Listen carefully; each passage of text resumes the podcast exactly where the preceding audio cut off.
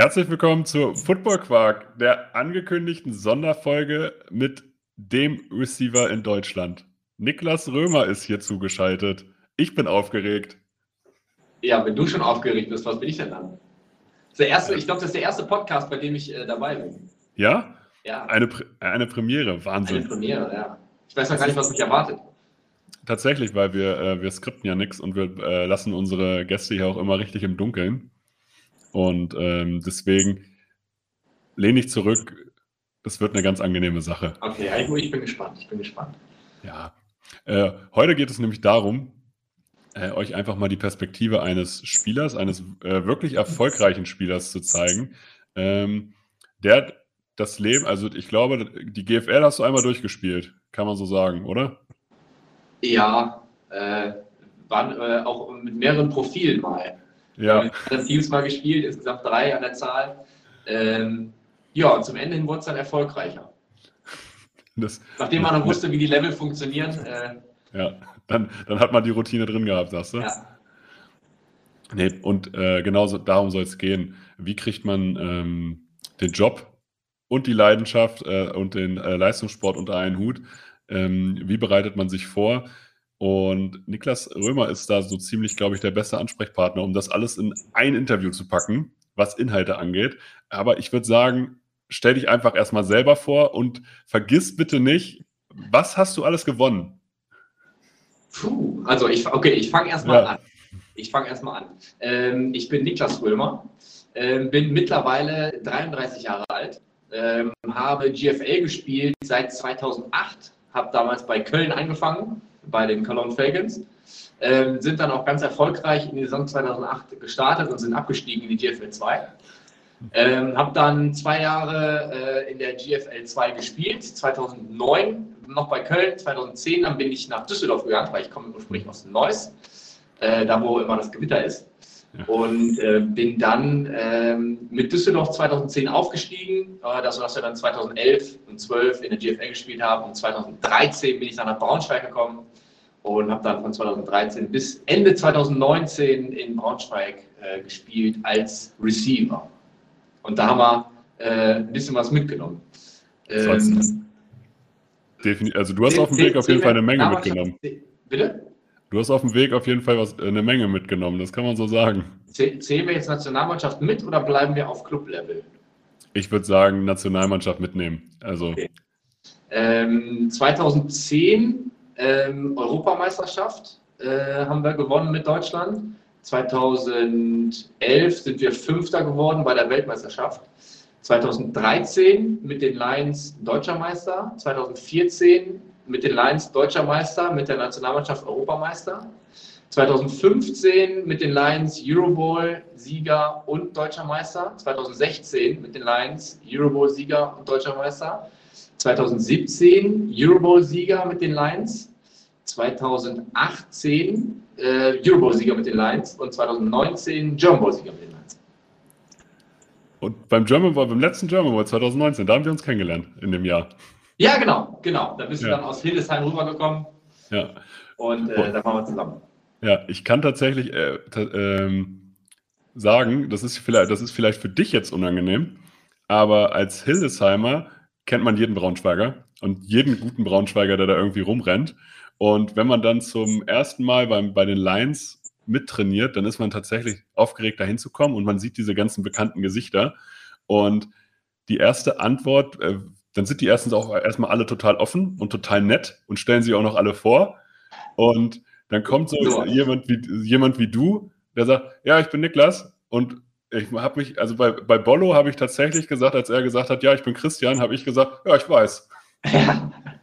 Vor allem Bollo macht das immer. Bollo stellt ja. sich immer mit Christian vor und keiner sagt, Alter, du heißt nicht Christian, du heißt Bollo. Ja. Und ähm, ja, das, also für, für mich war das so, wow, krass. Ich trainiere jetzt hier mit den Leuten, die ich vorher aus der Weite einfach, einfach nur gut fand und gedacht habe, krass, das, das sind krasse Spieler. Also, das habe ich dir persönlich noch nie gesagt, aber jetzt, ich habe mir gedacht, jetzt ist der richtige Moment dafür. Ja, ja, vielen Dank erstmal dafür. Ne? Ähm, ja. War aber bei mir damals nichts anderes. Ne? Ähm, bei mir war es ja damals so, ähm, 2012 in Düsseldorf gespielt und dann kam dann im November 2012 der Anruf von äh, Troy Tomlin, hier sieht das aus, hast du nicht Bock, nächstes Jahr in Braunschweig zu spielen? Ich habe gesagt, nee, mache ich nicht. Ja. Äh, ich habe gerade mein Studium angefangen, bin hier in eine Wohnung gezogen, ähm, arbeite hier. Ich habe keinen Bock hier zu pendeln und umziehen, macht halt gerade keinen Sinn. Funktioniert ja. nicht. Ne? Dann waren ja 2013 war ja noch ein Jahr, da sind ja glaube ich sechs Spieler aus Düsseldorf, mit denen ich 2012 zusammen gespielt habe, sind ja alle nach, nach Braunschweig auch gegangen, sind auch, auch gependelt dann immer. So Hannes Irmer und so, ne? Ja, also. Genau, Hannes Irmer, äh, Farid Jansen, äh, Lukas Müller, Mali Bangura. Ähm, da, waren, da waren einige dabei, ähm, die dann wirklich mit rübergekommen sind. Und ähm, die, die sind dann wirklich gependelt. Und ich habe gesagt, boah, nee, zwei, dreimal die Woche, dreieinhalb Stunden eine Tour ins Auto setzen und pendeln, das ist, das ist nicht meins, das, äh, das tue ich mir nicht an. Ja. Und habe dann abgesagt. Und habe dann aber im März rum ähm, gesagt, okay, irgendwie mit dem Job, das passt nicht so ganz, was ich jetzt gerade mache. Ein Studium ist cool, aber ich kann das, was ich in meinem Studium mache, nicht im Job so umsetzen. Und habe dann äh, gesagt, wenn ich schon den Job wechsle, könnte ich ja rein theoretisch auch umziehen. So, und dann habe ich mit Mali geschrieben. Ähm, Mali äh, hat das gleiche studiert wie ich, war aber zwei, drei Semester weiter. Und habe gesagt, hör mal, hast du nicht irgendwen in Braunschweig, der äh, Nee, gar nicht wahr. Ich habe gesagt, hast du nicht in Düsseldorf, weil er hat ja vorher in Düsseldorf mit mir gespielt, in Düsseldorf irgendwelche Kontakte zu anderen äh, Unternehmen, wo ich dann da den Job wechseln könnte? Dann habe ich gesagt, ja, nee, so konkret nicht, aber hier in Braunschweig gibt es äh, hm. äh, einen Job, den du machen könntest. Und so kam es dann zustande, dass ich dann doch irgendwie gesagt habe, okay, weißt du was, wenn ich schon äh, wechsle, in den Beruf wechsle, dann kann ich auch dann umziehen. Dann bin ich nach Braunschweig gezogen und da war dann auch das erste, das erste Training. Ich komme dann dahin und ja, man ist immer erstmal so ein bisschen starstruck, wenn man das so nennen kann. Das, das kann sich jemand nicht vorstellen, der noch nicht in Braunschweig trainiert hat. Also auch GFL-Football, wenn du in der GFL spielst, du bist am Spieltag bei anderen Teams dafür zuständig, du musst den Platz aufbauen, du musst den Platz ja. greifen, du musst den Platz abbauen danach. Du musst für jede Busfahrt, mussten wir in Düsseldorf 25, 30 Euro Umlage bezahlen. Ähm, du kommst nach Braunschweig, und es ist alles fertig. Du musst nichts machen, weder am Spieltag noch beim Training noch irgendwas. Alles ist geregelt. Ähm, du musst dich nur auf Football konzentrieren. Und das war so der größte Unterschied, den ich so erstmal wahrgenommen habe. Also die, der professionelle Unterschied zwischen anderen GFL-Mannschaften und Braunschweig. Das war, das war ganz extrem. Du kommst am Spieltag zum Spiel und alle Trikots hängen Stück für Stück in der Umkleide so wie du es normalerweise von den Profis kennst. Ne? Düsseldorf, Köln, da hast du dir dann irgendwie aus der Truhe dein Trikot rausgesucht, aus, aus dem Haufen, bis du das mal gefunden hast. Und da war dann wirklich, okay, das hängt, das hängt, das hängt. Aber das, das funktioniert halt nicht, wenn du keinen Staff dahinter hast, natürlich auch aus Ehrenamtlichen, ähm, die sich um 6 Uhr morgens am Spieltag dahinstellen und anfangen, den Platz zu kreiden, das alles vorzubereiten. Ja. Ne? Das ist in, in Braunschweig, ist das an, ist das an im, Spiel, im Trainingsbetrieb schon krass, was Mike und Koda alles leisten. Äh, also das ist Wahnsinn. Und am Spieltag selber, da laufen so viele Menschen rum. Das mhm. ist, die sich, äh, also das ja, ist einfach ja, nur wirklich. Ohne, ohne die heftig. würde es ja gar nicht funktionieren. Ja, ist so. Also und die, und die trotzdem, die geben einem auch so ein familiäres Gefühl, dass man sofort dazugehört. Ja. Aber erzähl, erzähl ruhig weiter. Wie, wie lief dein erstes Training ab? Ist da irgendwas passiert?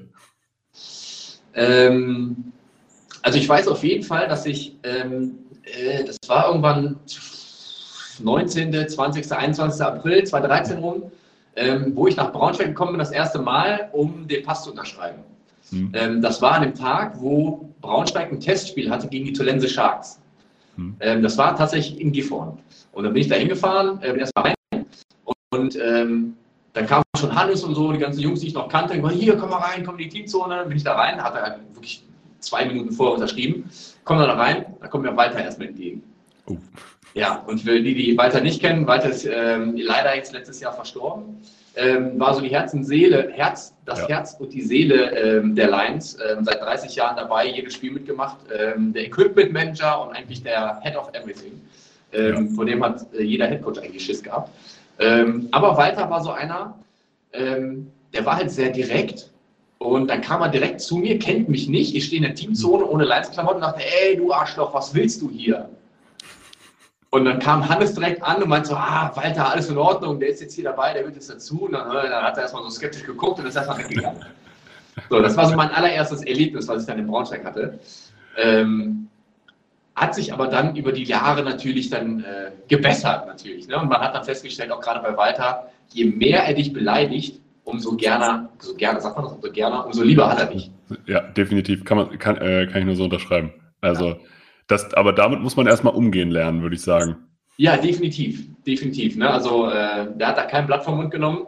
Ähm, und äh, der hat da, hat da ordentlich einen abgeliefert. Ne? Ja. Und äh, ansonsten die ersten Trainingseinheiten bei mir waren relativ entspannt. Ich habe da nicht sonderlich viel Raps bekommen, mhm. weil ich auch noch fünf Spiele gesperrt war. Äh, ich war zuerst 2013 ähm, in Köln, hatte da einen Pass unterschrieben, ähm, wollte auch in Köln spielen und dann hat sich das alles so ein bisschen zerschlagen. Da war dann so ein bisschen drunter und drüber mit dem Verein in Köln damals, dass sie sich aufgelöst haben, wieder neu. Äh, dann war das mir alles so ein bisschen, bisschen schwammig. Mhm. Und habe dann gesagt, nee, das, das mache ich jetzt nicht mehr und äh, dann wechsle ich eben nach Braunschweig. Das war natürlich dann im März oder April. Ja, Wechselsperre ja. das Jahr 28.02. Und dann habe ich fünf Spiele Sperre bekommen und äh, dann bin ich dann, weiß ich, äh, immer zum Wochenende, wenn Trainingslager war oder ne, wenn dann mhm. die Zeit das gegeben hat, bin ich hingefahren zu den Spielen, habe ein bisschen, ein bisschen supportet. Ähm, aber die ersten richtigen Trainingseinheiten habe ich dann gemacht, als ich dann im Juni rübergezogen bin und hatte dann Ende Juni, glaube ich, mein erstes Spiel gegen Berlin, gegen die Berlin äh, Adler war das, glaube ich. Ja, die haben, da, die haben damals da auf jeden Fall noch gespielt. Die haben damals noch gespielt. Ich glaube, die haben 2016 haben wir, haben wir noch gegen Berlin gespielt. Äh, 2016 ist es abgestiegen, hm, seit 2017 genau. dann zweite und dritte Liga. Ja, deswegen. Und wie, hat, wie bereitet sich, äh, also du bist ja tatsächlich, also das kann man auch mit Fug und Recht so sagen, einer der erfolgreichsten äh, deutschen oder europäischen Spieler hier so auf dem Kontinent in Sachen American Football. Ich glaube, das kann man so sagen. Vielleicht würdest du das selber so nicht propagieren, aber äh, ich sage das jetzt hier einfach mal so. Und einer, einer der vielleicht, das wäre das Maximum, was ich vielleicht sagen würde, aber auch da, weiß nicht, es gibt immer, immer Leute, die da ähm, vielleicht auch definitiv besser waren als ich. Ähm, ich hatte nur vielleicht das Glück, auch im richtigen Team zu spielen, wo man die meisten Meisterschaften äh, mit erzielen konnte. So, ja, also, aber als Du hast ja äh, tatsächlich gerade nur die Teamerfolge aufgezählt. Meines Wissens nach warst du in den Finals auch immer nicht ganz so schlecht. Ach ja, mal, mal mehr, mal weniger. So, also du bist mindestens einmal Finals MVP geworden, oder? Äh, Im Eurobowl. Ich bin einmal ja. Eurobowl MVP geworden, 2016 in äh, Tirol bei den Swarco Raiders. Mhm. Ähm, aber da muss ich auch dazu sagen, da, da habe ich eigentlich gar nicht mehr so viel gemacht, weil es waren zwei Trickspielzüge, mit denen ich zwei Touchdowns gemacht habe. Das war einmal ein Flea Flicker für, glaube ich, 60 Yards und einmal ein Double Pass. Mhm. Ähm, also zwei Trickspielzüge, wo ich wirklich wenig machen musste. Ähm, von daher, das hätte eigentlich an dem Tag hätte das jeder, jeder werden können. Okay. Wir, wir, kommen, wir kommen mal wieder ein bisschen äh, zum Thema Vorbereitung, zum Thema Football. Ähm, es sind ja, wir sind ja jetzt gerade im November. Ja. Und jeder fragt sich jetzt hier gerade, ähm, okay, wie kann ich fürs nächste Jahr eigentlich besser werden? Egal ob Jugendspieler, Herrenspieler, ähm, GFL, GFL 2, Regiospieler, ELF-Spieler, das ist, äh, die haben jetzt, wir haben jetzt alle sozusagen dieselben Fragestellungen. Wie hast du dich immer vorbereitet und hat sich das in der Zeit entwickelt? Also hat, in welche Richtung ging das bei dir? Ähm, also erstmal richtig, wie du schon sagst, gerade im Winter ähm, bereitet man sich eben auf die Saison vor. Also im Winter wird der Grundstein gelegt für die Saison. Ist die persönlich physisch erfolgreich oder nicht, bin ich im, wenn ich im Sommer verletzungsanfällig bin, hat das nichts damit zu tun, dass ich im Sommer nicht fit bin, sondern hat das, dann hat das was damit zu tun, dass ich mich im Winter auf bestimmte Dinge nicht richtig vorbereitet habe. Ne? Weil ähm, im, im, Winter werden die Champions im Prinzip gemacht.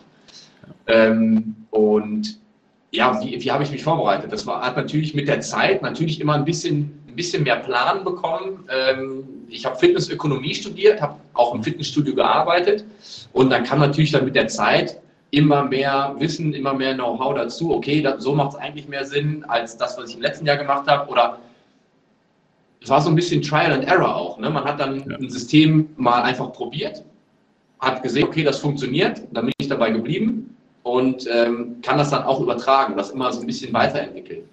Ne? Also das ist definitiv nicht so gewesen, dass ich mich, äh, ich sag mal 2000, also wenn ich ehrlich bin, 2008 mein erstes GFL-Jahr bis 2010, wo ich nach Düsseldorf gekommen bin, mhm. habe ich so gut wie gar nichts gemacht. Also muss ich ganz ehrlich sagen. Ähm, völlig absolut ohne Plan, einfach ein bisschen ins Fitnessstudio gegangen. Ähm, ja, natürlich sehr viel Zeit investiert, aber ohne Sinn und Verstand. Ne? Mhm. Das, ähm, was mich am meisten weitergebracht hat, 2008, war das, ähm, das Sprinttraining mit Erskine Baker ja. ähm, in Köln. Ähm, da waren wir dann wirklich drei bis viermal die Woche ähm, auf dem Platz, haben Sprinttraining gemacht, haben zusätzliche Einheiten noch äh, eingelegt zum, zum Routenlaufen, zum Spielverständnis. Ähm, was, das hat mich schon mal, was das Routenlaufen anging, schon mal deutlich weitergebracht. Das war ein Amerikaner, der ist 2008 zu uns gekommen nach Köln, sollte eigentlich mitspielen, aber dann nicht wirklich mitgespielt, sondern war dann mehr in der Coaching, im Coaching aktiv und ähm, hat sich immer mehr auf, auf das Sprinttraining, auf Speed and Conditioning äh, spezialisiert. Mhm. Und der hat immer gesagt, ey, stick your routes, ne? also bring mal eine, eine Edge rein, ne?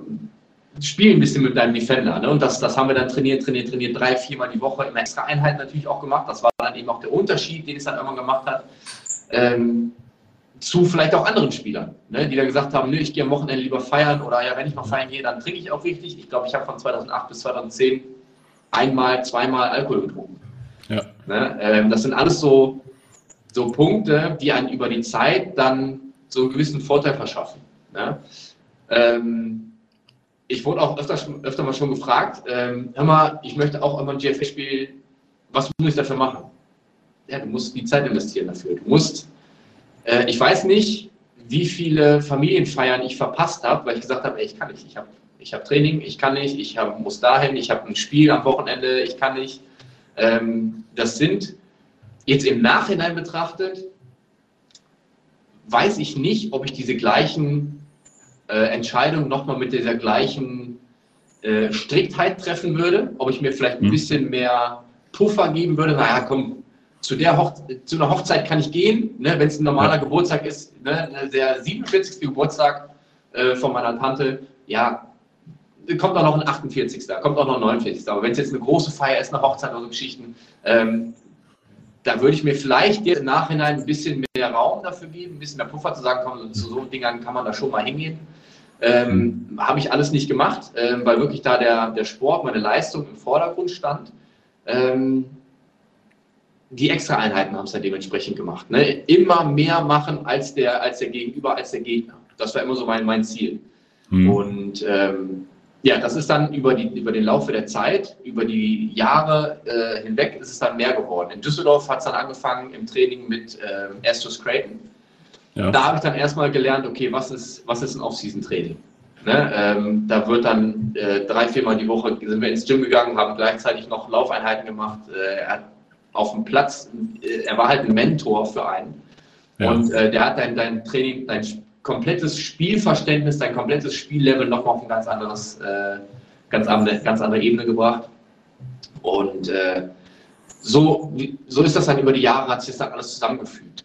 Ne? Und dann äh, ist jetzt speziell nach 2019, wo ich dann definitiv meine Karriere beendet habe, habe ich mir gedacht, okay, ich möchte aber trotzdem noch irgendwie dem Sport erhalten bleiben. Da kam auch Coach Tomlin auf mich zu und hat dann gesagt, hör mal, kannst du uns ein bisschen helfen? Ähm, wir haben da so ein paar Spieler, die wissen nicht so richtig in der Offseason, wie sie das Ganze machen sollen, sind noch junge Spieler oder ähm, Spieler, die auch schon zwei drei Jahre dabei sind, aber die Potenzial haben, aber es nicht so ganz abrufen können, weil sie nicht wissen, wie sie in der Offseason halt einfach trainieren sollen kannst du da was machen? Und dann habe ich, okay, ähm, dann recherchiere ich mal ein bisschen, äh, habe dann Podcasts ohne Ende gehört, noch speziell eben für Football Offseason Training, ähm, um eben das Wissen, was ich hatte, einfach ein bisschen, bisschen mehr zu kompensieren, um auf eine bestimmte Richtung zu, zu fokussieren. Ähm, und habe dann den ersten Offseason-Plan gemacht mit äh, sechs Jungs aus dem Team. Äh, und der hat sich dann Jahr für Jahr weiterentwickelt. Ne? Letztes Jahr warst du ja auch mit dabei. Genau. Ja. Äh, dann kam natürlich leider Corona dazwischen. Äh, dann hast du so einen, einen kleinen Strich durch die Rechnung gemacht, aber du hast dir dann Homegame eingerichtet, dann ging es ja weiter. Richtig, aber ich muss halt auch sagen, ich war also 2020, ich war noch nie so fit. Also und noch nie so stark. Also dafür wäre das super gewesen. Ja, wäre da eine Saison ja. gewesen. Ja, also kann ich jetzt aus eigener Erfahrung tatsächlich auch so sagen. Ja, und ja, das, ist, das ist auch mal super, ne? dass das dann auch mal als, als, äh, als externes Feedback nochmal zu hören, ähm, dass, dass die Pläne auch funktionieren. Ne? Also ähm, ich habe selber im, in der Offseason 2016, 17 ähm, extrem so umgesetzt, wie die Pläne jetzt heutzutage äh, strukturiert sind. Natürlich haben die sich mhm. immer noch mal verändert, die verändern sich im Prinzip von Jahr zu Jahr, weil es kommt immer irgendwie mehr Input dazu, den man irgendwie unterbringen muss. Ähm, aber das Grundprinzip, ich war 2017 in der, in der Shape of my life, wenn man das mal so sagen mhm. darf. Ähm, nicht nur von den Werten, die man im Kraftraum gebracht hat, sondern einfach vom, vom allgemeinen Feeling, was man hatte, auch auf dem Feld danach. Alles kam dir leichter vor. Mir kam es vor, als wären die deine Gegenspieler, als würden die nur 50 Prozent laufen, während du 100 Prozent läufst. Ne? Also ja. ähm, das, man hat ein ganz anderes Feeling dafür bekommen. Und äh, das versuche ich dann halt jetzt mit diesen Off-Season-Plänen, die ich mache, ähm, an andere Spieler eben weiterzugeben, die eben sagen, ey, ich habe keinen Plan, was ich machen will oder was ich machen soll. Ähm, gibt es da nicht irgendwas, was ich machen kann? Ja, hier, alles klar, hier 21 Wochen, gib Gas. Das ist auch, also als Spieler ist das halt auch unglaublich angenehm, wenn du dir um solche Sachen keine Gedanken machen musst. Das nimmt einem ja. unglaublich viel ab. Hast ja. du da gewisse Grundsätze, wie du das aufgebaut hast? Also du sagst jetzt gerade 21 Wochen. Wie ist das, äh, wie ist das aufgeteilt? Weil man wird ja jetzt nicht 21 mhm. Wochen sagen, okay, 21 Wochen Max, Maximalkraft, wir gehen hier nur auf drei Wiederholungen. Nee, genau. Nee, also ähm, grundsätzlich, ähm, ich habe die 21 Wochen unterteilt in verschiedene Phasen. Ne? Weil ähm, es macht keinen Sinn, das Training von Anfang November bis zur ersten Trainingscamp-Woche eins zu eins gleich aufzubauen. Ja. Alleine von den, von den muskulären oder alleine von der körperlichen Belastung her. Man muss variieren, sonst funktioniert das eben im Körper nicht. Der Körper braucht unterschiedliche Reize, um immer wieder überrascht zu werden, um immer wieder stetig weiter aufbauen zu können. Ähm, man muss aber auch bedenken, gerade beim Football, Football ist kein, äh, kein Schachspiel, Football ist kein Tanzen. Ne? Ähm, die Saison, die ist schon physisch sehr anstrengend. Ne? Da hat man immer die ein oder anderen Bumps und Bruises, man hat eine Prellung hier, man hat eine Bänderüberdehnung da, ähm, man hat immer irgendwas. Und gerade da ist es eben wichtig, dass die erste Phase bei mir hauptsächlich auf die Regeneration ausgelegt ist. Regeneration und eine solide Basis zu legen für die kommende Offseason. Ne? Meistens macht, oder ich habe es auch früher so gemacht, so, ich sage jetzt mal, äh, German-Wochenende ist zu Ende. Ähm, das war dann, ist ja ein zweiter Wochenende im Oktober. Bis 1. November mache ich gar nichts. Und dann fange ich im November an. So, mittlerweile mache ich das auch nicht mehr so. Ne? Ich spiele jetzt nicht mehr, aber mittlerweile sind die Pläne auch nicht mehr so. Ähm, aber man sollte schon, ich sag mal, zwischen letztem Saisonspiel und erster Trainingseinheit, ich sag mal, ein bis zwei Wochen lassen und sagen, pass auf, ich mache jetzt mal zwei Wochen lang gar nichts. Kein Football, kein Training, kein gar nichts. Einfach nicht für die körperliche Regeneration, sondern für die mentale Regeneration. Hm. Du hast sechs, sieben Monate lang Vollgas gegeben, du warst in jeder Trainingseinheit, du warst genervt Ne? Du wirst vom Trainer angeschissen für irgendeine Kacke, die du nicht gemacht hast. Ähm, es ist irgendwann anstrengend äh, für den Kopf zu sagen, boah, jetzt brauche ich aber mal eine Pause. Und die Pause sollte man sich dann auch gönnen. Ne? Das heißt mal angenommen, ich habe jetzt am 14. Oktober mein letztes Spiel gehabt. Äh, dann lasse ich mir ein, maximal zwei Wochen lang Pause und mache gar nichts. Und dann startet eben die erste, äh, die erste Phase mit äh, einem ja, ich sag mal, back to the roots, back to the basics äh, Style Training. Ähm, du sollst so ein bisschen die Kontrolle über deinen Körper wieder kennenlernen. Ne? Man arbeitet hauptsächlich mit eigenem Körpergewicht, hat ähm, Low Weight, High Reps äh, Methoden, äh, einfach um die aktive Regeneration des Körpers ein bisschen zu fördern. Ne? Wir wollen jetzt nicht in Phase 1 oder in, in, in, den ersten Monaten oder in den ersten Wochen des Trainingsplans neue äh, äh Personal Best Marken aufstellen, das ist nicht Sinn und Zweck der Sache, sondern wir wollen deinen Körper langsam und strukturiert auf die schwereren Belastungen des Trainings in den kommenden Monaten vorbereiten. Ne, dafür ist dann eben Phase 1 dann da. Ähm, dann geht es über in Phase 2. Phase 2 ist dann das Hypertrophie-Training. Äh, Im Hypertrophie-Training, ja gut, äh, wer es kennt, äh, Hypertrophie ist ein Volumentraining. Da geht es dann darum, Masse aufzubauen. Also deinen Körper mal ein bisschen, bisschen in die Breite zu bringen, nicht sonderlich viel Kraft aufzubauen, sondern erstmal sagen, so, wir wollen fürs nächste Jahr ein bisschen Masse aufbauen, weil erfahrungsgemäß baut man über den Laufe der Saison ein bisschen ab. Ne, man hat nicht mehr. Bitte? Ja. Wie viel Kilo hast du so im Schnitt verloren? Also ich kann immer aus Erfahrung sagen, ich habe in jeder Saison ungefähr im Laufe des Jahres so sieben, acht Kilo einfach verloren. Oh, also die ja. einfach, die waren einfach weg. Ja, ganz so viel waren es nicht bei mir. Sag mal immer so drei bis vier. Hm. Ne, drei bis vier Kilo sind dann, sind dann schon verloren gegangen weil man das auch unterschätzt. Ne? Im Winter hast du wirklich, du hast nur dein, dein Gym, du hast nur Laufen. Du kannst fünf, sechs Mal die Woche rein theoretisch deine Trainingseinheiten machen. In der Saison ist das nicht mehr so. Da hast du deine Trainingsbelastung. Ne? In Braunschweig war es so, Mittwochs, Donnerstags, Freitags Training, Samstag Spiel. Das sind schon mal vier aufeinanderfolgende Tage, wo du nicht dein normales Trainingspensum abarbeiten kannst, sondern musst deinen Trainingsplan anpassen. Wenn du nicht weißt, wie du es am besten machst, kann es sein, dass du vieles falsch machst, dass du dich vielleicht ins Übertraining gibst, ne, weil du sagst, ich trainiere einfach so, wie ich vorher trainiert habe, bist dann aber am Spieltag, ne, wenn du es dann Mittwoch, Donnerstag, Freitag mit der Trainingsbelastung addierst, ja. nicht mehr so leistungsfähig, wie du es eigentlich sein könntest. Ne?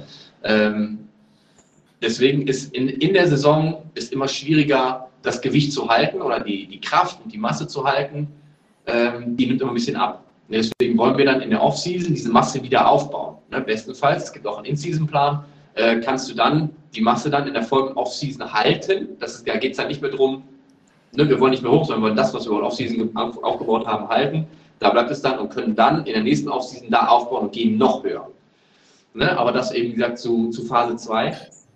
Ähm, Hypertrophie ähm, da arbeiten wir dann mit äh, exzentrischem Training, mit äh, German Volume Training, das macht auch ganz viel Spaß. Da kennst du bestimmt auch noch 10x10. Ja. Äh, 10 Sätze, 10 Wiederholungen, äh, gerade bei Kniebeugen. Äh, Wunderbar. Macht ganz, ganz viel Spaß. Ja. Ähm, aber es ist halt sehr effektiv. Ähm, Cluster-Sets kommen noch mit dazu. Ähm, genau, also alles, was im Prinzip dein, deine Muskulatur größtmöglich zum dicken Wachstum anregen kann. Ja? Dann äh, nach Phase 2 kommt, wie man sich schon fast äh, gedacht hat, Phase 3. Phase 3 geht es dann, da geht's dann um Power. Ne? Da wollen wir dann langsam ein bisschen, die Gewichte werden schwer, die Wiederholungszahlen werden klein und wir gehen auf Muskelfaserrekrutierung. Also du möchtest willentlich so viele Muskelfasern wie möglich zu einer einzigen Bewegung dazuziehen, um, ne, Kräfte addieren sich, das Gewicht anheben zu können. Und äh, das macht man dann mit, äh, ich sag mal, klassischem 5x5 Training, einem 8x3, auch wieder Cluster-Sets, wo man sagt, ich mache jetzt ähm, ein Cluster-Set mit Deadlifts, mit meinem äh, 6 Repetition Max, ne? also ein Gewicht, was ich hm. sechsmal bewegen kann. Das mache ich 30 Mal. So, wie mache ich das? Ich mache zwei Reps, oder ich, ich fange anders an, ich mache eine Stoppuhr an, Stoppuhr fängt an, ich mache zwei Wiederholungen. Dann habe ich Pause, bis die Stoppuhr bei einer Minute ist. Dann mache ich meine nächsten zwei Wiederholungen. Dann habe ich wieder Pause, bis die Uhr bei zwei Minuten ist. Dann mache ich wieder zwei Wiederholungen, bis bei drei ist und so weiter, bis 15 Minuten hoch. Dann habe ich 15 Minuten lang jeweils zwei Wiederholungen gemacht mit knapp 40, 45 Sekunden Pause dazwischen. 30 Wiederholungen gemacht mit einem Gewicht, weil ich eigentlich nur sechsmal bewegen kann. Und danach ist man erstmal schweißgebadet. Danach bist du schweißgebadet, aber ja. du hast äh, deinem Körper beigebracht, sehr, sehr, sehr, sehr viel Gewicht zu bewegen, eigentlich was du normalerweise so oft gar nicht bewegen kannst, ähm, das einfach mal zu bewegen.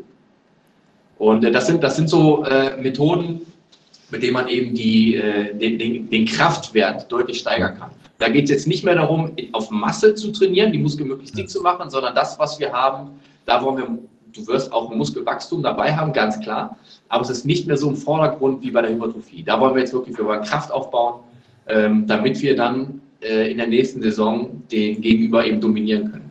Ja, dann haben wir danach dann eben Phase 4 und 5. In Phase 4 und 5, da geht es dann in die Specific Power, Specific in dem Sinne, dass wir im Squat, Bench und Pull-Up speziell die, die Kraft steigern wollen. Ähm, sind essentielle Übungen oder essentielle Bewegungsabläufe. Ähm, ich habe immer schon gehört, ja, aber warum nimmst du nicht einen Deadlift mit rein? Ähm, macht natürlich Sinn. Deadlift ist eine der, der, der besten Übungen, um die allgemeine Kraftentwicklung, allgemeine Power zu, äh, zu entwickeln. Da das die Pläne, die ich schreibe, äh, so gesehen Online-Trainingspläne sind, dass ich bin nicht dabei, wenn du trainierst. Mhm. Ich, ne, ich muss darauf vertrauen, dass du den Deadlift beherrschst. Und zwar so, dass wenn du mit sehr, sehr schwerem Gewicht trainierst, du deine Form halten kannst und dich nicht verletzt. Alleine auf diesem, Ne, allein aus diesem Aspekt sage ich dann, okay, wir nehmen den Deadlift, der ist mit im Plan drin. Ne, aber nicht in dem Sinne, dass wir an die Grenzen gehen. Ne, deswegen ist der, der Hauptaugenmerk der Kraftentwicklung nicht im, im Deadlift, sondern da eher im Pull-up. Das, ja, weil einfach die äh, Wahrscheinlichkeit, sich beim Deadliften zu verlieren, natürlich viel, viel höher ist, weil es eine der komplexesten Übungen ist, ja. die man einfach nur machen kann. Genau, genau. Und es bringt, es bringt keinem was, wenn du die letzten 20 Wochen lang Vollgas gegeben hast, hast neue PRs aufgestellt, bist stärker als je zuvor, fühlt sich besser und auf einmal kommt ein Deadlift PR, du haust den Rücken raus und dann war es das mit der Saison. Ja. Ja? Ähm, kommen wir nämlich zum nächsten Punkt, einer der wichtigsten Punkte für den Plan. Ähm, wir wollen die Verletzungsanfälligkeit in der Saison reduzieren. Ne? Ähm, Tomlin hat immer gesagt, your best ability is your availability. Ne? Also deine mhm. beste Fähigkeit ist die Fähigkeit, verfügbar zu sein. Und äh, das bringt alles nichts, wenn du dich in der Saison, weil wenn du von äh, 10 oder 11 Spielen, wenn du nur drei spielst, weil der Rest des Jahres verletzt bist. Ne? Genau. Die meisten Verletzungen, die beim Football ohne Kontakt passieren, sind äh, Soft-Tissue-Verletzungen äh, in, den, in den Beinbeugern oder im Sprunggelenk, ähm, die auch häufig ohne, wie gesagt, ohne, ohne gegnerischen Kontakt geschehen. Und ähm, da zielt der Plan eben auch darauf ab, dass wir gerade die, die, äh, die Hamstrings ein bisschen stärken können ähm, mit äh, Nordic Hamstring Curls. Da muss, ich da, da, da, muss ich tatsächlich direkt anfangen zu lachen, weil ich habe Nordic Hamstring Curls zum ersten Mal in meinem Leben gemacht, als ich deinen Plan gesehen habe. Ne? Dann habe ich die gemacht und danach haben die mir zwei Wochen wehgetan. Ja. Einfach, weil, weil sie ab der ersten Wiederholung gefühlt überlastet waren. Ja, also man muss am Anfang, wenn, wenn man die wirklich zum ersten Mal macht, muss man ein bisschen aufpassen. Ne? Also ja. äh, die verkrampfen dann erstmal schnell, weil es wirklich ja. eine extreme Belastung ist für die, für die Hamstrings, für die Beinbeuger. Ähm, aber sie werden es dir auf lange Sicht werden es dir danken. Ja, definitiv. Und es ist ja, äh, sie, sie mussten ja auch dann besser werden. Also das. Ja, definitiv. Und es ist sogar äh, bewiesen, dass äh, wenn du äh, einmal die Woche oder also ein bis zweimal die Woche Nordic Hamstring Curls trainierst, dass dein Hamstring-Verletzungsrisiko um 51 Prozent sinkt. Ja. Das heißt also, Nordic Hamstring Curls sind eigentlich ein Muss für jeden Sprintsportler. Hm. Ne, also für jeden Sportler, der irgendwie irgendeine Laufsportart macht. Ob es Fußball ist, Basketball, ähm, äh, Football, ob es Leichtathleten sind, das sind, das sind Sportarten, äh, genau, das sind Sportarten, wo Nordic Hamstring Curls einfach, einfach Pflicht sind. Ich glaube also, wenn, wenn ihr nichts von diesem Podcast bisher mitnehmt, dann macht trotzdem diese Übung. So. Macht Nordic Hamstring Curls. Gebt jetzt sofort bei, bei YouTube Nordic Hamstring Curls ja. ein, guckt euch an, was, wie die Übung aussieht und äh, ja. gib Ja, ich weiß nicht, ist dein Do-it-yourself äh, für, die äh, für die Nordic Hamstring Curl Maschine noch online? Das ist, das ist natürlich selbstverständlich noch online. Du hast das ja, ja auch nachgebaut. Ne? Ich habe das auch nachgebaut. Das hat das äh, wirklich überragendes Teil. Ich habe das auch immer noch. Ich nutze das auch immer noch. Ich habe es auch. Das, das, steht, das steht direkt hier neben mir. Ja, ähm, deswegen, das verlinken wir einfach ähm, in die Show Notes, würde ich sagen. Ja, damit, geil, die Menschen sich da, da, damit, die Menschen sich das angucken können. Genau, also bevor, bevor man sich nämlich überlegt, sich eine Glut Ham Race oder äh, irgendwas zu kaufen für knapp 400, 500 Euro, ähm, ja. erstmal sind die Preise momentan komplett bescheuert und die Lieferzeiten ja. sind noch bekloppter. Ähm, kann man sich nämlich einfach für, was waren das jetzt, 48 Euro habe ich ausgegeben. Ich habe ein bisschen, ein bisschen dickeres, hochwertiges Holz genommen. Mhm. Äh, für 48 Euro eine Blut Ham Race gebaut. Ja, die funktioniert. Also die wirklich funktioniert. Ja, und die, äh, ich habe zwei linke Hände und äh, die man trotzdem mit zwei linken Händen sogar nachbauen kann. Aufgrund und, dieses Videos. Deswegen probier's mal mit zwei linken Ja. Wie, wie, kann man denn, äh, kann man sich noch anmelden? Für dein Off-Season-Programm?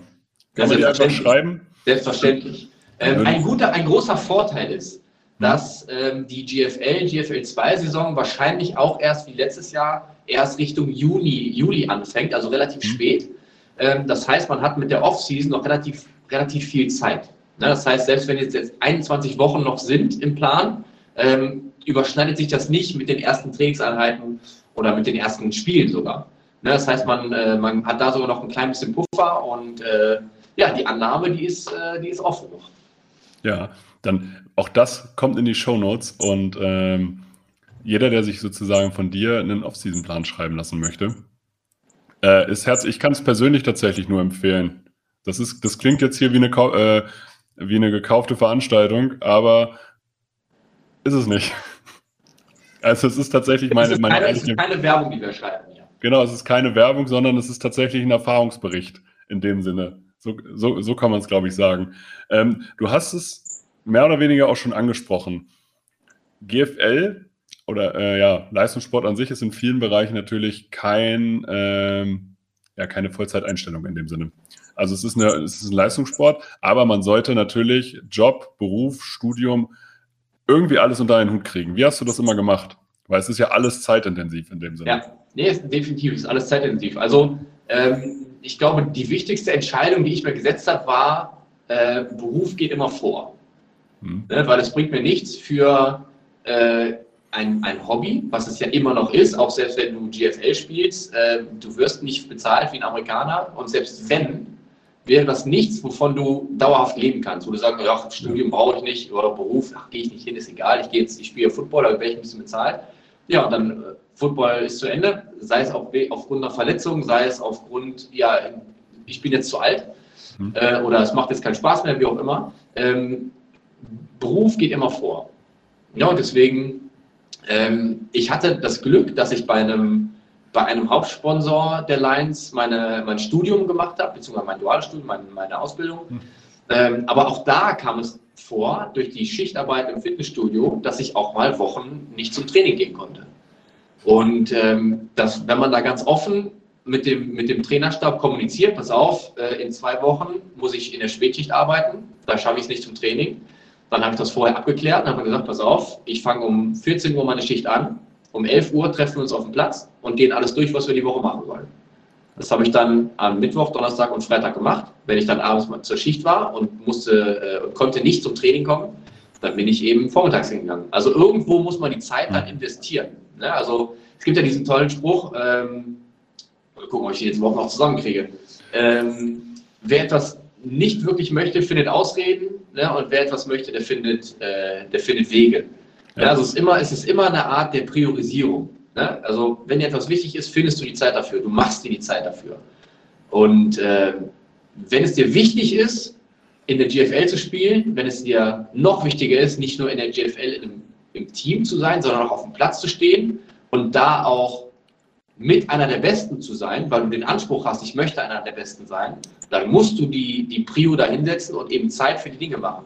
Es ist überhaupt nicht schlimm, wenn du sagst, ey, ich bin im GFL-Team, ich kriege da meine zwei, drei Plays im Special-Team, das reicht mir, ich möchte gar nicht mehr machen, gar kein Problem. Dann brauchst du auch nicht mehr machen. Ne? Also dann, dann reicht diesen, dieser, dieser Zeitaufwand, den du gerade investiert, dann reicht der aus.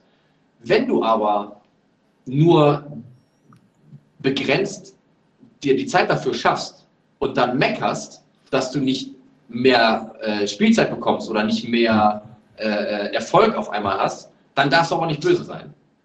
Das ist, glaube ich, ein ganz wichtiger Punkt. Ähm, es gibt tatsächlich, ich weiß, äh, immer Menschen, die äh, nicht dasselbe reinstecken, aber den gleichen Output sozusagen kriegen wollen und ja. dann grundsätzlich sagen, ja, der Coach mag mich nicht. Ja. Wenn der Coach also wenn du besser, also das kann ich äh, auch immer sagen, wenn du besser bist als jeder andere, selbst wenn der Coach dich nicht mag, er wird dich bringen. Ja, definitiv. Ne? Also und ganz ehrlich, äh, also es ist schon schwierig, einen Trainer zu finden, der, wenn du der beste Spieler auf deiner Position bist, dass er dich nicht mag. Ne? Es, kann, es ja, gibt, ne? also ja. äh, ist gerade Footballer, jede Sportart, jeder Leistungssport ist natürlich erfolgsorientiert. Ne? Das heißt, wenn ein Trainer weiß, ey, diese Person ist, schlägt jeden anderen auf, äh, als, als Gegenüber, ja, das ist ein No-Brainer, der wird halt aufgestellt. Ne? Ähm, wenn, andere Geschichte ist natürlich, wenn du äh, disziplinär nicht komplett daneben benimmst, dann gibt es natürlich Sanktionen. Äh, das passiert jedem, das gibt es auch bei den Lions. Wenn du dich daneben benimmst oder wenn du ähm, zu spät zu den Meetings kommst oder irgendwas, dann, dann spielst du halt eine Halbzeit nicht. Das gibt es. Und äh, das ist aber dann auch nur fair und sendet auch die richtige Message an alle anderen Spieler. Ne, es ist nicht so, dass nur weil du äh, God-given Talent hast und der beste Spieler auf dem Platz bist, dass du machen kannst, was du möchtest. Das gibt es bestimmt in vielen Teams. Ne, das habe ich auch selber erlebt, damals in Köln. Äh, Düsseldorf nicht unbedingt, aber in, in Köln war es dann äh, teilweise so, manche Spieler sind nicht zum Training gekommen. Die sind dann nur zum Spiel aufgetaucht und wurden dann aufgestellt, weil ja, es sind halt die Beste auf der Position. So, die haben sich den Luxus, den Luxus dann gegönnt. Und ähm, das sendet irgendwo schon, eine, schon so eine schwierige Message irgendwie, finde ich, an alle anderen Spieler. Und, das, das, muss, das muss ich tatsächlich sagen bei den Lions. Egal wer du bist und egal wie gut du bist, da wird tatsächlich jeder gleich behandelt. Also das, also das Gefühl hatte ich 2019 jedenfalls. Ich weiß nicht, wie es vorher war. Äh, das kann ich nicht einschätzen. Aber 2019, egal wie wichtig du jetzt spielzeittechnisch in irgendeiner Form warst, jeder hat irgendwie denselben Respekt bekommen. So ja, oder, oder jeder hat auch denselben Anschluss bekommen, wenn er scheiße Genau. Ja, genau. Also ich weiß noch, ich weiß noch 100 Pro, 2013 war das im Halbfinale. Wir haben geführt, ich glaube, mit, mit einem Score, waren gerade auf dem Weg zur, äh, zur Endzone, waren, glaube ich, an der, an der 40. Ich fange kurz einen Pass, einen Hitch, äh, brech einen Tackle, lauf weiter und bin aber dann irgendwie so ein bisschen in Traffic, werde ein bisschen langsamer und da kommt der Spieler, den ich erst äh, ausgestiegen habe, kommt hinterher und forst einen Fumble. Hm. Na, also das waren vielleicht noch drei, vier Minuten zu spielen und äh, wäre ich einfach nur runtergegangen, wäre das Spiel schon fast durch gewesen. Ich wusste in dem Moment, wo ich aufgestanden ich wusste, scheiße, da, da kommt gleich richtig was. Und ich ja. gehe schon, stehe auf, gehe zur Seitenlinie und sehe nur aus dem Augenwinkel, wie Tomlin angestratzt kommt mit dem Blick des Todes im Gesicht. Hat mich zur Sau gemacht vom Allerfeinsten und hm. alles, was du sagen kannst, ist Yes, Sir, Yes, Sir, Yes, Sir und mehr nicht. Ja, man soll, also man sollte auf jeden Fall. Bist, dann kannst du, dann kannst du, äh, dann kannst du aufhören. Ja, also in, in, solchen Momenten niemals irgendwas anderes sagen als ja. Ja. Das so. ist vorbei. Wenn du anfängst ja. zu sagen, yes, but, ciao. Ja, ja Feierabend. Also, richtig. Also da kommst du auch nie wieder aufs Feld. Nee. Aber ich, äh, witzigerweise, ich habe exakt die Augen gerade, äh, die, die gucken mich gerade innerlich an. Ja. Ja, dieser, dieser Blick, der, äh, der hat sich auch in mein äh, Gehirn gebrannt. Ja, kann ich, äh, kann ich sofort äh, so unterschreiben. Die, Fra die Frage ist natürlich, muss, mit sowas muss man auch umgehen lernen, würde ich sagen. Also die Football-Coaches sind irgendwo autoritär, irgendwo aber auch familiär, also diese, äh, und sie haben halt ihre eigenen Ansichten. Das kann man ja. ganz oft, glaube ich, so sagen. Ja. Also ähm, ich muss auch dazu sagen, ähm, Coach Tomlin in Braunschweig, der hat eigentlich immer so ein ganz gutes Maß gefunden äh, zwischen allen äh, äh, zwischen allen Levels. Ne, also mit dem kann man richtig Spaß haben, ne, ja. wenn man den richtigen Zeitpunkt abfängt. Ne, also wenn man weiß, wann man mit ihm Spaß haben kann, dann kann man das machen. Der Moment ist aber nicht im, der, der Moment ist nicht im Training. Manchmal schon. Manchmal ja, okay. schon. Ne, also ähm, man muss aber im Training, man muss ein Gefühl dafür haben, läuft das Training gerade relativ gut oder läuft das Training gerade scheiße. Ja. Weil wenn du schon weißt, das Training läuft nicht, dann ist auch nicht wirklich die Zeit zum Spaßen. Ähm, aber ich, ich, fand, dass er auch, selbst wenn er mal, ähm, ich sag mal, schlechte Laune hatte, durch das, ne, weil da vieles falsch gelaufen ist, weil da war schon der, der fünfte Fallstart, ähm, die Receiver fangen keinen einzigen Ball, äh, dass dann doch irgendwo eine gewisse Fairness dabei ist. Ne? Ähm, dass er nicht dann anfängt, auf einem rumzuhacken und einen nur, ist natürlich auch, ja, ich kann es zumindest nur sagen. Es gibt bestimmt Spieler, die behaupten das Gegenteil, ähm, aber es gehört halt dazu und das kann auch nicht jeder. Ne? Wie du schon gesagt hast, wenn du, wenn du neu zum Football kommst und äh, sagst dann auch geil, ähm, ich fange jetzt mal an und du musst dich nicht nur bei den Coaches erstmal beweisen, sondern auch im Team. Ne, das, das, das, das kennen viele nicht, ne? das Rookie-Sein im Football. Ne? Wenn, du, wenn du eine ruhige Person bist und wenn jemand sagt, hör mal, hol mal was zu trinken und du machst das, und dann sagt, hier, bau mal die Hähnchen auf, du machst das, hol mal bitte den Helm, du machst das, ist dein, ist dein Leben super entspannt. Ja, Wenn du jemand bist, der damit nicht umgehen kann, und äh, einer sagt dir, hol was zu trinken, und du sagst, guckst dich erstmal um und schickst irgendwen anders oder sagst, boah, ja, kannst du selber holen, dann, dann, dann wird aber auch das, äh, das Leben im Team schwer. Also du musst dir halt im Team erstmal so ein bisschen den Respekt verschaffen. Ja, definitiv. Und, äh, es gibt viele, die das nicht können. Das glaube ich sofort, aber es sind Footballteams sind ja immer so Menschen, also so Menschengruppen zwischen 50 und 70 Leuten. Ja. Und äh, da gibt es halt auch interne Regeln, die einfach so umgeschrieben sind. Also so, so, so würde ich es, glaube ich, formulieren. Ja. Und das ist so, im Football hat man tatsächlich auch noch richtig Respekt vor Veteranen, die dann halt schon, keine Ahnung, 35 sind und immer noch zocken. Ja. Oder, und also wahrscheinlich alles, was über 30 ist und immer noch zockt. Ja, klar, also gerade Football der, ist, ist, ein Sport, der ist extrem körperlich fordernd. Ne? Ja. Und äh, gerade da, je nachdem, welche Position du spielst, wenn du in der D-Line spielst oder Linebacker, äh, du hast fast jeden Spielzug, nicht nur im Spiel, sondern auch im Training, äh, irgendwie schälen da die Köpfe aneinander oder du hast immer irgendwie Kontakt im Training und im Spiel, äh, jeden, jeden Spielzug. Äh, das, das geht nicht einfach so an dir vorbei. Ne? Und wenn du jemanden hast, der das mit 35, 40, 40 ist ein bisschen übertrieben, aber ich sag mal 35, 36 Jahren noch macht, ähm, erstmal kannst du super viel von dieser Person lernen, weil er so viel Erfahrung hat, er hat so viele Trainingslager durchgemacht, so viele Situationen schon erlebt, die du dir nicht mehr vorstellen kannst, ähm, die ihm schon so oft passiert sind, dass da selbst daraus eine Routine geworden ist. Ähm, gerade von Veteranen kann man so viel lernen. Ähm, und wenn du dich mit denen querstellst, ähm, ja, das macht dir das Leben nur schwer. Würdest du, würdest du Spielern raten, sich ein, sozusagen einen Veteran im Team zu suchen, an dem man sich irgendwie orientiert? Und wer war das eventuell bei dir? Äh, bei mir war es definitiv äh, Astros Creighton hm. in Düsseldorf. Ähm, 2008 und 2009 in Köln war es, muss ich ganz ehrlich sagen, wir, wir hatten weniger Veteranen, gerade im Receiver-Core. Natürlich hatten wir im Team Veteranen. Ich habe 2008 hm. mit Werner Hippler zusammengespielt, äh, der bei den San Diego Chargers damals gespielt hat.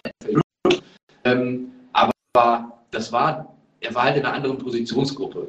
Ne? Von daher hat man nicht so den direkten Kontakt gehabt. Also ich würde schon empfehlen, ja, such dir einen Veteran in deiner Positionsgruppe, der dir positionsspezifsch weiterhelfen kann. Mhm. Ähm, 2008, 2009 war es dann so, wir waren eine relativ junge Receiver-Gruppe und ich bin da einfach ins kalte Wasser geschmissen worden. Ne? Ich bin dann auch Starter gewesen, 2008 und am ersten GFL-Jahr. Ähm, und ich weiß nicht wieso, ich habe gegen Braunschweig in meinem ersten Spiel zwei Touchdowns gemacht. So, ich, kann dir nicht erklären, wie, warum, wieso, weshalb, keine Ahnung. Also, ich kann da nur, man wächst natürlich ein bisschen mit seinen, mit seinen Aufgaben, aber so richtig mit einem, mit einem Mentor, mit einem Veteran an der Hand, war dann in Düsseldorf ab 2010 bis 2000, Ende 2012 mit Astros Creighton. Ähm, da muss ich auch sagen, das hat mir in meiner gesamten Karriere, in den drei Jahren, habe ich den, den größten Sprung gemacht. Mhm. Und ähm, wäre die Connection im Training und bei den Spielen bestehen geblieben, wäre das Level nochmal eine ganz andere Situation gewesen. Ne? Durch, die, durch die, äh, ich sag mal, durch die räumliche Trennung seit 2013 an bis 2019 ähm, hat man schon gemerkt, dass über die Jahre von 13 bis 19 mein spielerisches Level ein bisschen abgefallen ist. Hm. Ähm, aber ich sage nicht unbedingt von der Leistung her, sondern vom Kopf her. Ja. ja. ich war, ich war immer ein Spieler, der immer probiert hat, sein Gegenüber so vom Kopf her ein bisschen auszuspielen. Nicht mit Trash Talk, sondern mit, ich hm. mache jede Route irgendwas anderes. Ich versuche dich in eine falsche Fährte zu locken. Ne? Also wenn du davon ausgehst, alles klar, ich bin jetzt schon fünfmal mit dem Release die Route gelaufen, das hat es bei mir eigentlich so nicht gegeben. Ich habe immer auch versucht, wenn ich wusste, okay, ich bin jetzt nicht unbedingt der Schnellste auf dem Feld, muss ich mir irgendwas anderes überlegen, wie ich das Gap äh, schließen kann, wenn du eine Cover 4 spielst und du stehst, weiß nicht, 10, 10 Yards tief und ich habe aber eine tiefe Go-Route oder einen tiefen Post. Ich muss ja irgendwie gucken, wie ich das Gap schließen kann. Ne? Und da, wenn ich schon weiß, ich bin nicht unbedingt der Schnellste, habe ich mir Wege und Mittel überlegt, wie ich dann da hinkommen kann, wie ich meinen, meinen Gegenüber dazu zwingen kann, okay, der muss jetzt mal kurz einen Schritt runter machen oder ne, der kann nicht einfach abhauen. Mhm. Und, du, sagst, äh, du sagst also, sowas findet halt auch viel, also mentale Vorbereitung findet im Kopf statt. Also ja, also, genau, also erstmal natürlich mentale Vorbereitung, ne, was mhm. mache ich jetzt wie? Ähm, ich gehe zu allein auf Scrimmage und ich überlege mir schon einen Plan, was mache, wie kann ich jetzt für ein, für ein Release anwenden. Ne? Wie steht mein DB? Alles klar, der stellt sich jetzt unerwartet weiter nach außen auf. Alles klar, habe ich Plan B, zack, jetzt mache ich das. Und dann ziehe ich das aber auch durch und gucke, wie er darauf reagiert. Ne? Und wenn das klappt, alles klar, mache ich das noch drei, vier, fünf Mal und irgendwann stellt er sich um, denkt er, alles klar, jetzt habe ich ihn und dann mache ich wieder was anderes. Ja? Ähm, dieses, diese, dieses kreative Spiel, ne, also dieses kreative Routenlaufen, das mhm. finde ich hat bei mir in der, äh, über den, äh, den letzten Zeitraum der Karriere abgenommen. Ähm, das hat von 2010 bis 2014 rum, 15 noch, war, muss ich sagen, oder würde ich sagen, war es sehr kreativ, was ich da gemacht habe. Also ich bin, hm. hat auch Mali Bangora damals zu mir im Training gesagt, da bin ich wirklich mal einfach mal ein Go gelaufen, ohne irgendwas, ohne irgendwas zu machen. Ich bin einfach gelaufen und der wusste gar nicht, was er machen sollte, weil er hat danach gesagt, ey, das war gerade so verwirrend, du machst sonst immer irgendeinen Scheiß zwischendurch und der ja. kam jetzt nicht, da habe ich nicht mehr gerechnet, dann bin ich an mir vorbeigelaufen. Weil er damit gerechnet hat, ich mache wieder ja. irgendwas. Ich muss auf den warten und dann bin ich immer an ja. vorbeigelaufen. Ja, aber das ist äh, also einfach Ziel erreicht, würde ich sagen. Also, ja, genau, genau. Und das hat dann, finde ich, über den, über den Lauf der Zeit so ein bisschen abgenommen. Also diese Kreativität hat so ein bisschen. Hm. Wie hast du da irgendwelche Übungen? Kannst du da irgendwelche Tipps mit an die Hand geben, wie man so eine Kreativität entwickeln kann, vielleicht? Guck dir äh, andere Spiele an, guck dir die, äh, die Profis an, guck dir NFL-Videos äh, an von Receivern, wie die im Training sind, äh, was die dafür, wie sie ihre Routen laufen. Ähm, es gibt immer Möglichkeiten, ähm, Hesitation Steps einzubauen oder äh, Double Moves einzubauen. Selbst wenn du weißt, ich habe ein Go und der, der, der Receiver steht auf, äh, der, der Corner steht auf 10, 12 Yards tief, lauf deine Route auf 7, 8 Yards, ne? ähm, bring, bring die Cushion ein bisschen, mach die ein bisschen kleiner, mach einen kurzen Out-Move, mach einen kurzen Stunner-Step. Selbst wenn er nicht in der Route vorgesehen ist, mach ihn kurz, weil das bringt deinen Gegenspieler dazu, zu überlegen, scheiße, was macht er jetzt? Selbst wenn es nur diese kurze, dieses kurze äh, Verzögern ist, kann das der Vorteil sein, dass du an ihm vorbeiziehst. Ne? Mhm. So, das waren so Moves, die habe ich dann irgendwann immer irgendwie eingebaut. Ne? Dass, dass, der, dass der Corner nicht wusste, okay, geht der, macht der jetzt, läuft jetzt wirklich ein Out, läuft der jetzt ein Slant, läuft der jetzt ein Hitch nur. Ähm, selbst auf Hitch-Routen habe ich irgendwann angefangen, äh, Sachen einzubauen, dass er gedacht hat, okay, äh, ich mache den ersten Schritt langsam, beschleunige den zweiten extrem schnell, dass er denkt, alles klar, jetzt geht's ab, jetzt läuft der Go und breche im dritten Schritt wieder ab. Ne, also nicht einfach mhm. ersten, zweiten Schritt normal beschleunigen und dann abbremsen, dass er schon weiß, aber klar, ist normal beschleunigt, sondern den ersten Schritt normal, Vollgas im zweiten, volle Abbremsung im dritten, ähm, dass er vielleicht nicht in der kurzen äh, Route schon dazu bringen kann, die Hüfte aufzumachen. Ähm, das, waren so, das waren so Übungen. Ähm, wie gesagt, äh, es gibt äh, mittlerweile über Social Media so viele Möglichkeiten, wo man sich Receiver-Trainings oder auch bei YouTube Routen angucken kann von der NFL. Die haben da ihre Kameras auf jedem Receiver mhm. drauf. Einfach angucken, gucken, was man da umsetzen kann. Ja, also was würdest du, also wir müssen ein bisschen zu Ende kommen, weil wir quatschen schon ein bisschen. Ja. Ähm, was würdest du so GF, äh, angehenden oder Wunsch-GFL und ELF-Spielern raten? Was, was, was sollen bezogen, sie jetzt bezogen auf? Bezogen auf ihre äh, Vorbereitung, die sie jetzt, äh, wenn sie sich dafür entscheiden, dass das ihr Ziel ist, irgendwann GFL oder ELF zu spielen. Und sagen wir mal, ähm, du bist 18. Ja. Mal angenommen, ich bin 18 äh, oder die, die Spieler sind 18 ja. und ich, sie möchten gerne in die GFL, ELF, College, später genau. NFL vielleicht auch. Ähm, Punkt 1 habe ich eben auch schon mal angesprochen, du musst, du musst Opfer bringen. Wenn das dein Ziel ist, musst du dafür arbeiten. Du kannst dich nicht mit den normalen Trainingseinheiten zufrieden geben und sagen, so, ja, wir haben doch schon dreimal die Woche Training, das muss auch reichen. Glaub mir, auf keinen Fall, das reicht nicht, weil dreimal die Woche Training macht jeder. Mit dreimal die Woche Training, was jeder macht, wenn du das Gleiche machst, was jeder macht, wirst du nicht besser als jeder.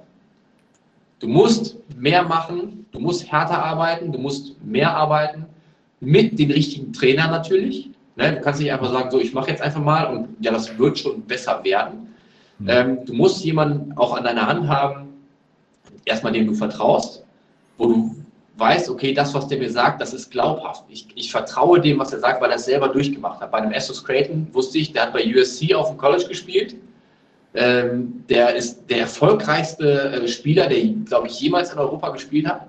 Ich glaube, ja. ja. Ähm, wenn der mir gesagt hat, Alter, lauf die Route auf 10 Yards, nicht auf 11, dann bin ich die auf 10 Yards gelaufen, nicht auf 11. Da, da habe ich nichts hinterfragt. Ne? Wenn der mir gesagt hat, du läufst die Route sechs Schritte geradeaus, dann machst mhm. du drei Schritte, fünf jetzt gerade rein, dann machst du zwei Schritte äh, Breakdown, dann habe ich das genauso gemacht. Ohne irgendwas zu hinterfragen, weil ich auch wusste, er weiß, wovon er spricht. Ne? Also versuch dir einen, wie wir schon gesagt haben, Mentor, Veteran zu suchen, von dem du weißt, er weiß, wovon er spricht. Arbeite mehr als die anderen und triff vernünftige Entscheidungen.